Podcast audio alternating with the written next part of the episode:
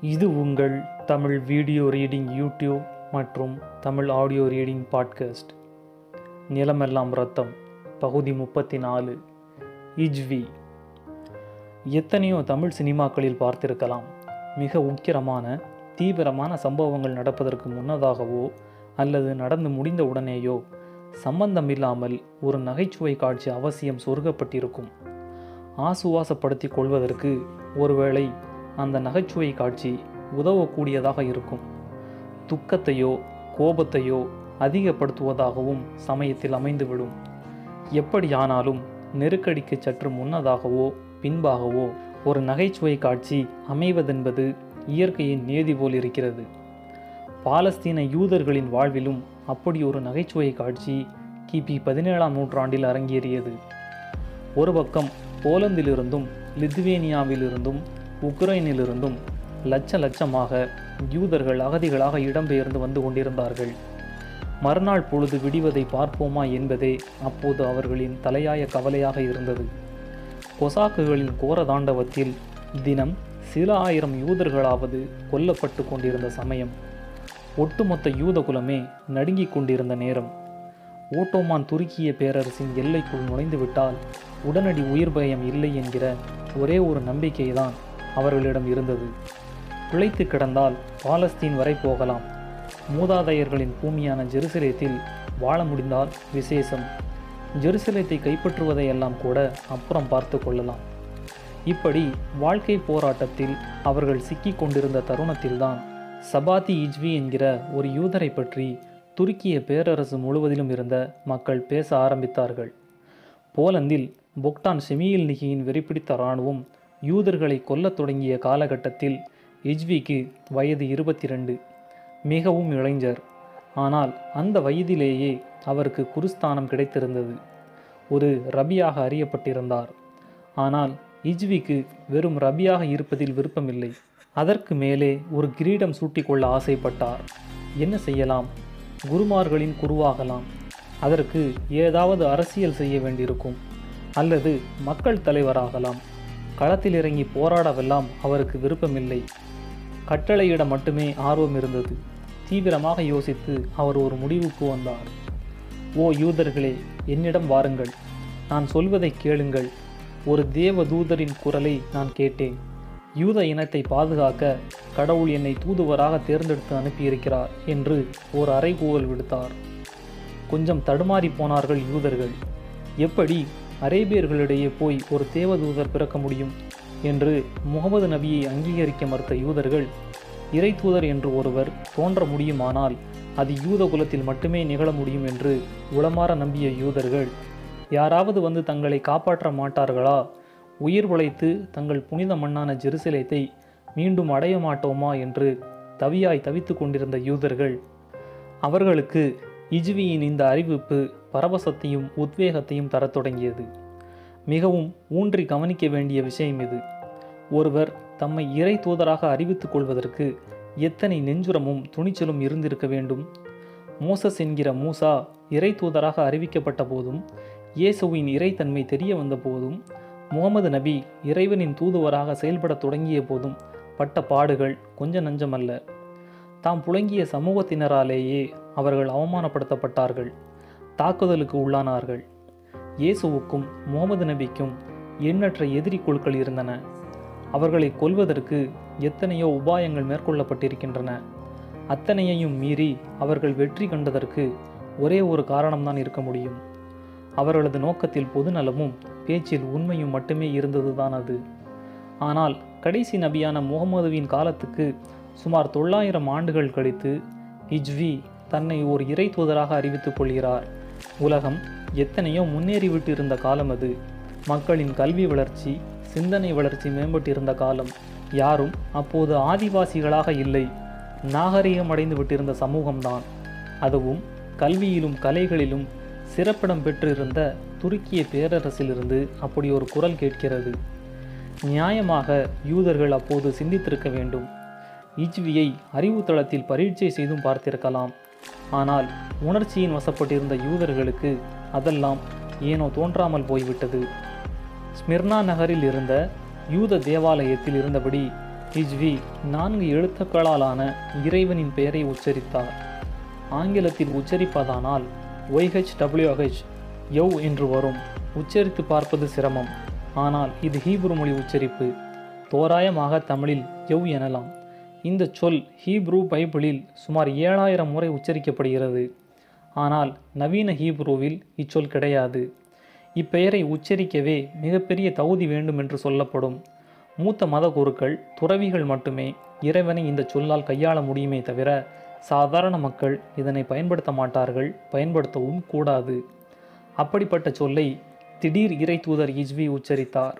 அதை பார்த்த மக்கள் வியப்பிலும் அதிர்ச்சியிலும் விழுந்து அவரை அடிபணிந்து விட்டார்கள். இஜ்வி அத்துடன் நிறுத்தவில்லை. யூதர்களின் சமய நம்பிக்கைகள் சார்ந்த சில மாற்றங்களையும் அறிமுகப்படுத்தத் தொடங்கினார். உதாரணமாக ஜெருசலேமில் மன்னர் சாலமனின் தேவாலயம் இடிக்கப்பட்ட தினத்தை யூதர்கள் நினைவு கூர்ந்து வருஷத்தில் ஒரு நாள் அதை அனுஷ்டிப்பார்கள். அதை மாற்றி நீங்கள் இனி உங்கள் தேவ தூதரின் பிறந்த நாளை கொண்டாடுங்கள். அதுவும் இதுவும் ஒரே தேதிதான் என்று அறிவித்தார். அதாவது தன்னுடைய பிறந்த நாள். கிட்டத்தட்ட அத்தனை யூதர்களுமே அன்றைக்கு இஜ்வி ஜுரம் பிடித்து அலைந்து கொண்டிருந்தார்கள். ஏதோ நடக்கவிருக்கிறது. யூதர்களின் விடுதலை நாள் நெருங்கிவிட்டது என்று உளமாற நம்பத் தொடங்கிவிட்டார்கள். தங்கள் இனத்தில் இன்னொரு தேவதூதர் உதித்து விட்டார் என்று ஊரெல்லாம் உலகெல்லாம் பேசத் தொடங்கினார்கள். தோதாக இஜ்வி ஒரு காரியம் செய்தார். சலோனிகா என்கிற இடத்துக்கு போய் தோராவை மணந்து கொண்டார். தோராவை மணப்பதென்பது துறவு வாழ்வை மேற்கொள்வதை குறிப்பால் உணர்த்தும் ஒரு யூத மதச் சடங்கு. யூதர்களின் மத நூலான தோராவை திருமணம் செய்து கொள்வது போல ஒரு சடங்கு நடத்தி அதன் மூலம் சம்பந்தப்பட்ட ரபி லௌகீக வாழ்க்கையிலிருந்து விலகிவிட்டதாக அறிவிக்கப்படுவார். இஜ்வி தயங்காமல் இந்த சடங்கையும் மேற்கொண்டார். இதற்கு பின் அதிகாரப்பூர்வமாகவே தன்னை ஒரு தேவதூதராக சொல்லிக்கொண்டு கிரீஸ் இத்தாலி துருக்கி என்று பயணங்கள் மேற்கொள்ள ஆரம்பித்தார். போகிற இடங்களிலெல்லாம் யூதர்கள் அவரது தாழ் பணிந்தார்கள் கண்ணீர் மல்க கைகூப்பி தொழுதார்கள். தனது பயணத்தின் இறுதியில் இஜ்வி பாலஸ்தீனத்துக்கு வந்தார். அங்கே ஜெருசலேமில் இருந்த ஒரு யூத தேவாலயத்தில் அவருக்கு தூதர்களின் அரசர் என்கிற பட்டத்தை உள்ளூர் ரபிகள் சூட்டினார்கள். காசா பகுதியில் அப்போது வசித்து கொண்டிருந்த நதன் என்கிற ஒரு மூத்த மதகுரு இப்பட்டத்தை சூட்டியதாக சில வரலாற்று நூல்கள் தெரிவிக்கின்றன. உடனே இயேசுவுக்கு ஒரு யோவான் போல இஜ்விக்கு இந்த நதன் என்று அவரையும் கொண்டாடச் சொல்லிவிட்டார் இஜ்வி. இதில் மனம் குளிர்ந்து விட்ட நதன் இனிமேல் இஜ்விதான் ஜெருசலேம் யூதர்களுக்கு பாதுகாவலர். விரைவில் அவர் துருக்கிய சுல்தானை வீழ்த்தி சிதறி கிடக்கும் யூத குலத்தை ஜெருசலேத்துக்கு மீண்டும் அழைத்து வருவார் என்று அறிவித்தார். இது ஜெருசலேத்தில் இருந்த யூத குருமார்களின் சபையின் தலைவர்களுக்கே கொஞ்சம் தர்ம சங்கடத்தை விளைவித்தது.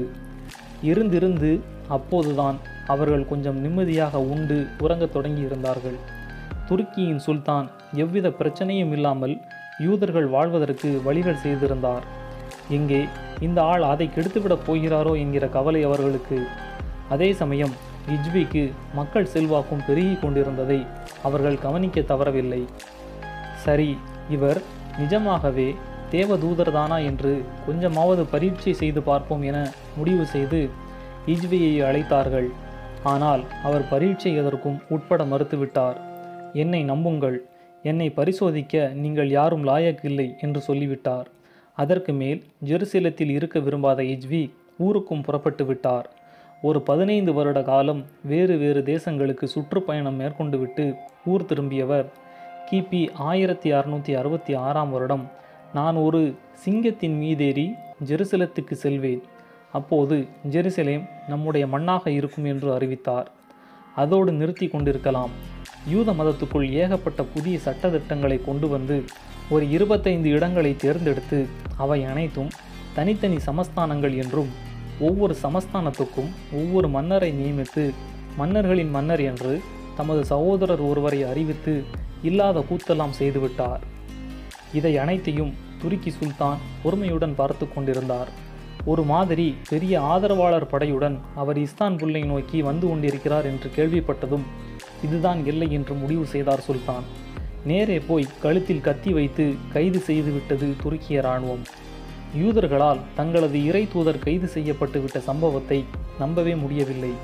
இருப்பினும் அப்போது கூட ஏதோ அதிசயம் நிகழப்போகிறது கடவுளே நேரில் தோன்றி சுல்தானுக்கு உரிய தண்டனை தரப்போகிறார் என்று எதிர்பார்த்து நகம் கடித்து கொண்டிருந்தார்கள். ஆனால் கடவுள் அப்போது ஒரு முடிவில் தான் இருந்தார் போல் இருக்கிறது. இஜ்வி இஸ்தான்புல் சிறைச்சாலையில் களிதான் சாப்பிட்டு கொண்டிருந்தார். அவருக்கு இரண்டு சாத்தியங்களை மட்டுமே சுல்தான் தந்தார். ஒன்று மரியாதையாக முஸ்லீமாக மாறிவிடுங்கள். இரண்டு அல்லது உயிரை விட தயாராகுங்கள். யூதர்களின் இறை தூதராக இறை தூதர்களுக்கெல்லாம் அரசராக தன்னை அறிவித்து கொண்டு சுமார் பதினைந்து ஆண்டு காலம் கலாட்டா செய்து கொண்டிருந்த இஜ்வி அப்போது எடுத்த முடிவு உயிர் பிழைக்க முஸ்லீமாக மாறிவிடலாம் என்பதுதான். ஒரு தலைப்பாகையை விரித்து மண்டியிட்டு மன்னரிடம் தமது முடிவை சொன்னார். உயிர் பிச்சை கேட்டார். அந்த கணமே முஸ்லீமாக மாறினார். அவருக்கு மேமத் எஃபண்டி என்கிற புதிய முஸ்லீம் பெயர் சூட்டப்பட்டது. சுல்தான் அவரை மன்னித்து விட்டார். கூடவே ராஜ வாயில் காப்போன் என்றொரு பட்டத்தையும் கொடுத்து வாழ்நாள் முழுவதற்கும் பென்ஷன் தருவதாகவும் சொன்னார். இஜ்வியின் தோழர்களுக்கும் தொண்டர்களுக்கும் இது மிகவும் கசப்பான அனுபவமாக போய்விட்டது. ஒரு போலி இறை தூதரை நம்பி இத்தனை நாட்களை வீணாக்கி விட்டோமே என்று அவர்கள் மனதுக்குள் பலகாலம் அழுது தீர்த்தார்கள். பெரும்பாலான யூத குலத்தவருக்கே இது ஒரு அழிக்க முடியாத கரை என்று தோன்றிவிட்டது. கஷ்டப்பட்டு நடந்ததை மறந்துவிட அவர்கள் விரும்பினார்கள். இதில் அதிகபட்ச நகைச்சுவை ஒன்று உண்டு. இத்தனை நடந்த பிறகும் இச்வியை இறை தூதர்தான் என்று யூதர்களில் சிலர் நம்பினார்கள். அவர் முஸ்லீமான போது அதுதான் உய்வதற்கு வழிபோல் இருக்கிறது என்று நம்பி தாங்களும் முஸ்லீமாக மாறிவிட்டார்கள்.